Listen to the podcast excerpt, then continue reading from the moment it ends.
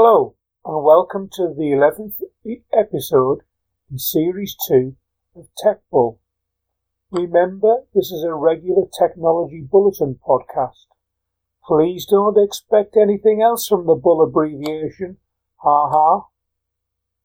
Before I continue, I want to make a big shout out to Columbus, Ohio, USA, who, it would seem, are my biggest listeners to this podcast. It turns out that this city holds a Linux festival every year.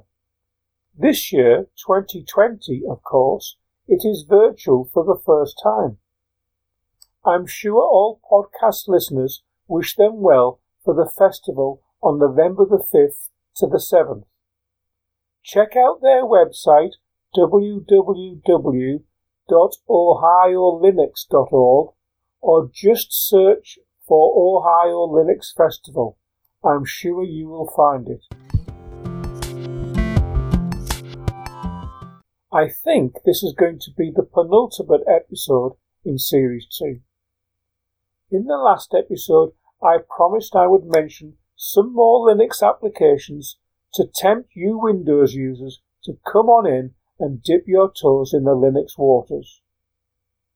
What better place to start than audio recording? Since starting to podcast, I have used Audacity.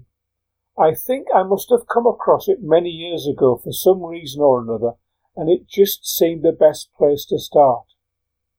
I am still learning with it all the time. And now here's a funny thing for me to say for a change. Yes, Audacity is available in Windows also. It feels good saying that the other way around for a change. The natural place next to look at is video recording. I don't really know whether I will get into vlogging or producing YouTube videos, but you never know. So I cannot speak from any real experience.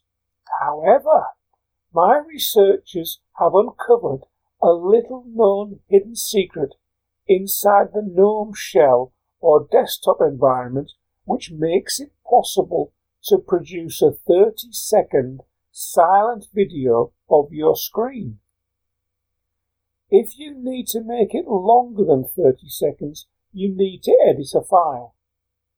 It just so happens this is what I use in Ubuntu, and when I tested it, it is superb.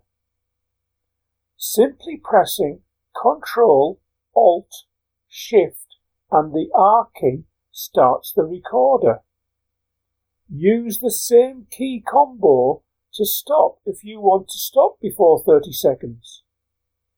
A WebM file is produced and stored in your videos folder. My 30-second test produced a 4 MB file, and I could play it with the inbuilt video playing software and VLC, of course. Now, I haven't tried editing it. That will have to wait for another day, but I'm sure it will be possible and hope maybe an audio track could be added. I looked for an equivalent in Windows, and damn it, there is one. Again, very well hidden. Simply press the Windows key, the Alt key and the R key at the same time and it will start recording. No idea how to stop or how long it records for, but it stores in MP4 format in your videos folder. I think it might do audio also, but where is the fun in learning how to add an audio or edit it? Apparently, it is really aimed at those who play games and who wish to record their exploits, no doubt to share with others. Which rather conveniently leads me into games. Now, I'm not really a gamer as such. I do play one game far too much, but that is a browser-based role-playing game. Many people at the same time, whatever they call them, MMORPG or whatever. And as such, it's easily playable on most OS platforms. I've just looked inside my Ubuntu software store, and there are 481 games mentioned. Now, some of these are not games as such, but emulators to enable games to be played from other eras and platforms. For instance, there's a DOS games emulator. Many of the old DOS games can be obtained on the net and played through the emulator.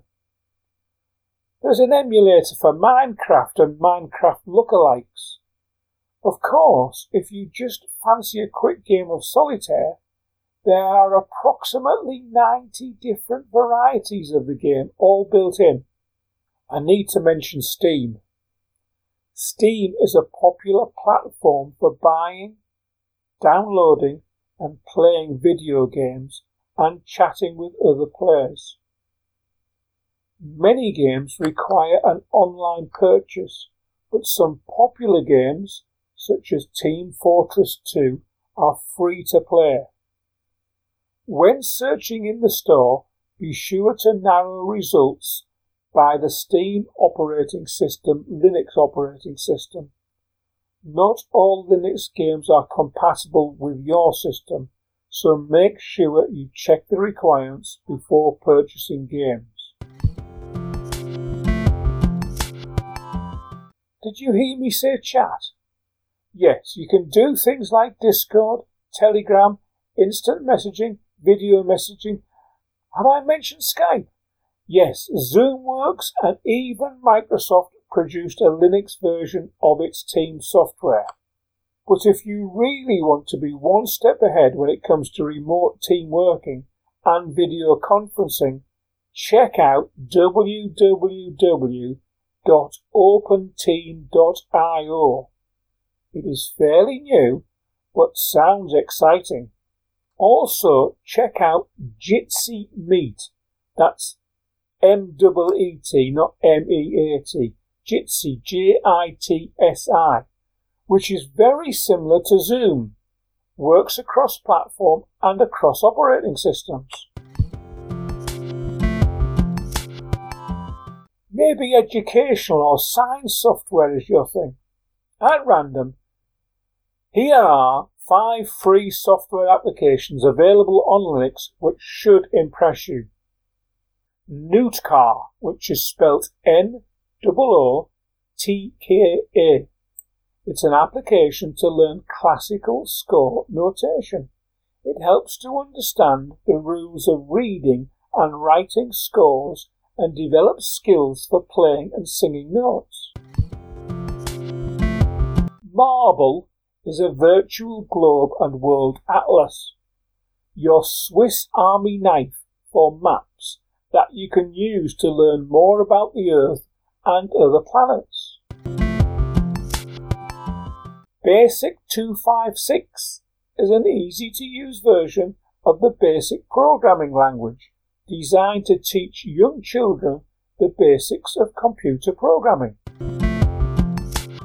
Celestia is a real-time space simulation which lets you experience the universe in 3 dimensions. KDE Connect provides several features to integrate your Android smartphone and your computer. Yeah, the same as Windows. Finally, to finish off, I have just learnt about Windows Calculator. Of course, Linux distributions include a calculator as standards. Others are available and are very good. But if you like the Windows calculator, it has now been ported onto Linux as a snap package. You see, Microsoft is now in love with Linux, so who knows what children they may have in the future.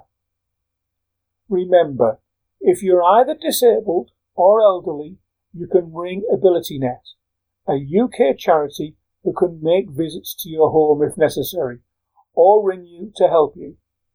Their free phone telephone number is 0800 048 7642. Their email address is inquiries at abilitynet.org.uk, and their web address is www.abilitynet.org.uk, and it's all free of charge. You may also find in the area where you live a friendly computer club with people who are willing to help. Talk to your local council. Stay safe.